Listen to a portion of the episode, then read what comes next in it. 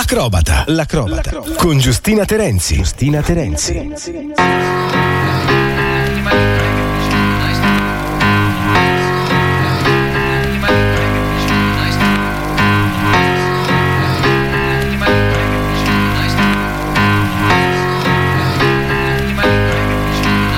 We've come a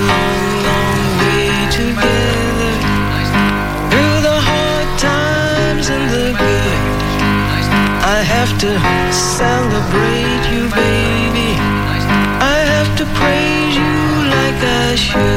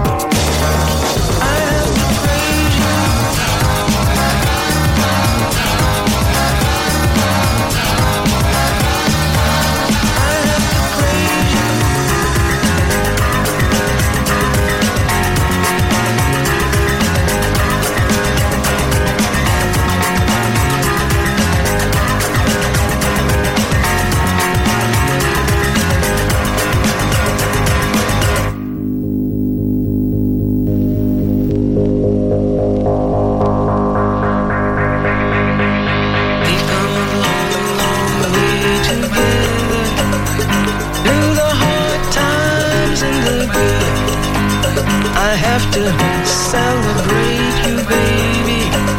I have to praise you like I should.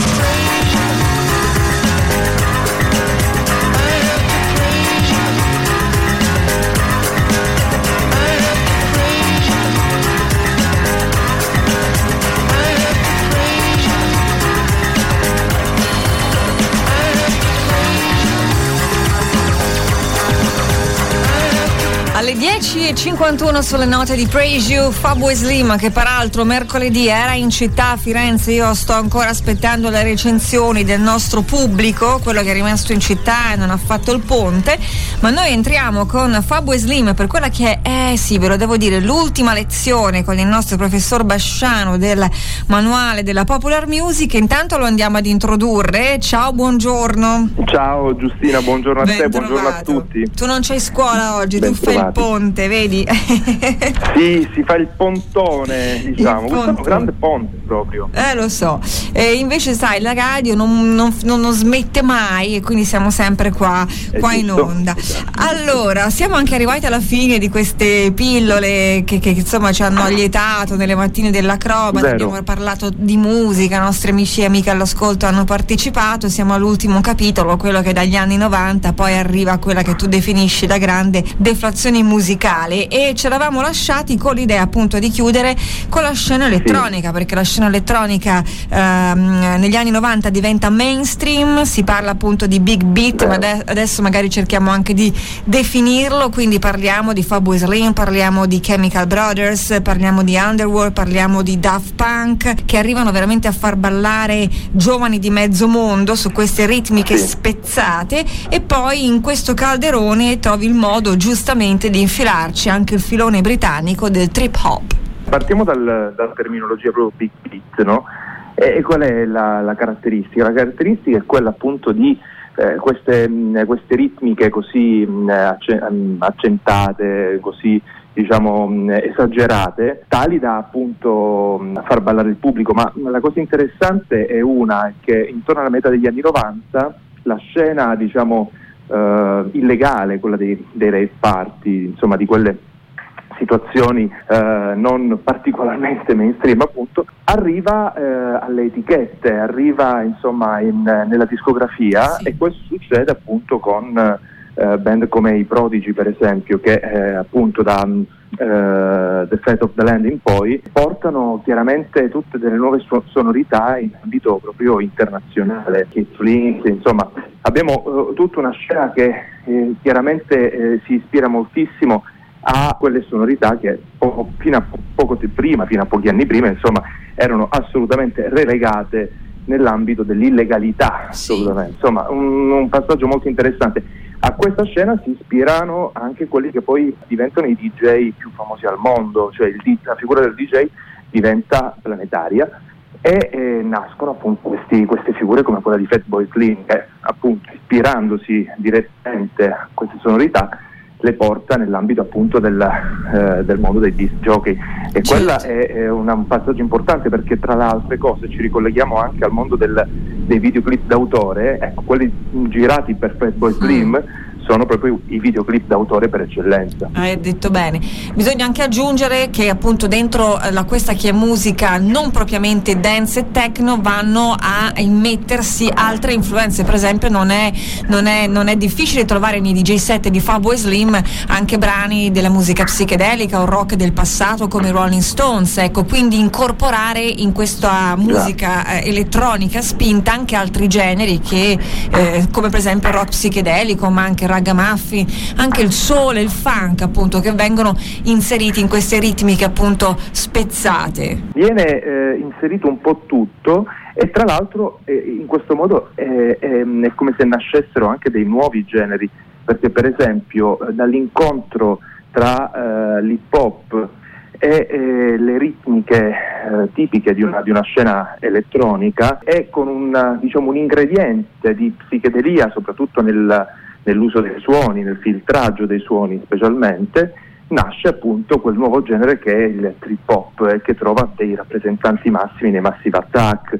eh, ma poi anche i Portishead. C'è tutta una scena che si ispira a questo nuovo genere musicale, tra cui eh, nell'ambito più pop e più mainstream, diciamo anche i Morciba in qualche modo sono le propagini eh, finali di questa eh, trip hop praticamente, è eh, un genere che ha un successo enorme tra l'altro, eh, anche qui ricordiamo videoclip storici come quelli di Teardrop oppure Karmakoma eccetera. Assaggio di quello che stavi raccontando. Gonna give my heart away, leave it to the other girls to play. For I've been a tempter. Ecco, viene da pensare no, che queste atmosfere oniriche, cupe, psichedeliche poi in realtà arrivino in pasto al grande pubblico, come dicevi tu, facendo grandi numeri. Grandissimi numeri, ma questo è un po' come dire il colpo di coda finale di una discografia che peraltro ha già mostrato dei segni di cedimento nel corso degli anni 90 che però beneficiava ancora di eh, dire, una grande potenza economica eh, ereditata dai decenni precedenti e questi sono un po' gli ultimi colpi di coda effettivamente perché eh, cosa succede poi? Con i primi 2000 arriva il web, arrivando il web un po' in tutto il mondo eh, arriva anche il, dire, il download illegale e quello è uno dei primi motivi per cui in qualche modo cambia la scena musicale, cambia la scena artistica. E infatti prima mh, ci siamo sentiti prima di, di questa telefonata, di questa chiacchierata, ti, ho scherzando, insomma, ti ho detto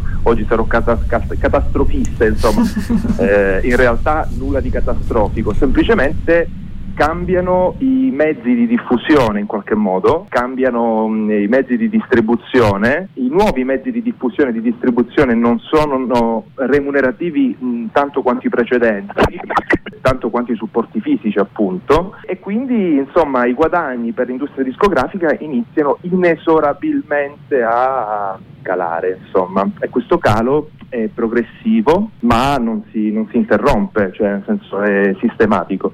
Dai primi 2000 fino ad oggi abbiamo assistito praticamente alla scomparsa dell'industria dis- discografica. Eh, c'era un produttore italiano Dato Parisini che insomma ha venduto un sacco di, di- Sì. di dischi nel mondo con eh, le produzioni di main- super mainstream di Laura Pausini eccetera eccetera che diceva questo eh, fino agli anni 90 alla Warner erano in 500 i dipendenti oggi sono 7 e quindi questo ci fa capire come lo scenario è cambiato però quello che bisogna capire è questo che ehm, questi cambiamenti hanno delle ricadute eh, molto concrete anche sugli stili anche sulla musica che viene prodotta Mhm. perché appunto non potendo investire chiaramente eh, cambiano moltissimi connotati musicali e nuovi generi soppiantano quelli precedenti. Si va chiaramente verso le, le produzioni a più basso costo possibile. E questo che stai raccontando Fabrizio Basciano è importantissimo e apre un sacco di parentesi. Quello che posso dirti è che siccome abbiamo poco tempo è che anche noi che lavoriamo nel mondo della musica ci siamo accorti di questo, ahimè, eh, tracollo, di questo grande cambiamento. Bisogna anche ricordare per esempio che con l'arrivo di YouTube sono spariti famosi canali di video musicali, per esempio. Assolutamente, infatti YouTube mh, è eh, diventato praticamente il contenitore che, che tutto contiene, Mhm. però eh, il problema è questo, che eh, sostanzialmente siccome accanto al videoclip hai il ehm, brano che ascolti con la foto ferma, con eh, insomma, l'immagine di un disco per Sì. esempio, di una copertina eccetera, e poi altri miliardi di cose che nulla hanno a che vedere con la musica, eccetera, chiaramente anche il videoclip stesso perde di valore perché non sta più su un altare, Esatto. giusto? E così vengono a mancare anche i grandi videomaker eh, che insomma si erano guadagnati un piccolo posto nella storia della musica con le loro produzioni. In chiusura, in realtà poi sulla deflazione musicale, insomma, veramente ci sarebbe un mondo, magari qualche, lo Eh, affronteremo, sì. lo affronteremo. Eh, volevo ricordare in chiusura mh, eh, quello che tu mi dicevi di- di- mh, del manuale Surian. Dammi un po' di informazioni, cos'è successo? C'è questo È successo importantissimo che- manuale di storia della musica. Sì, sì, sì, è successo che praticamente il video Surian, che insomma è questo grande storico della musica italiano, Ah. eh, ha fatto i- mh, il manuale in quattro tomi più utilizzato nei nostri conservatori, università, eccetera, eccetera. Io ho avuto la fortuna di collaborare al quarto e ultimo tomo di questi quattro e poi ha deciso a un certo punto di fare l'edizione compatta di questi quattro tomi e quindi eh, da manuale di storia della musica siamo passati al profilo di storia della musica per, eh, con un prodotto che è pensato diciamo, eh, per il grande pubblico, per i grandi amanti della musica, un must have per tutti i grandi eh, appassionati di musica Mhm. e poi soprattutto per eh, i nostri licei musicali. In questo manuale io ho collaborato anche, anche in questa edizione compatta con eh, la storia della popular music e del jazz, tutto qui.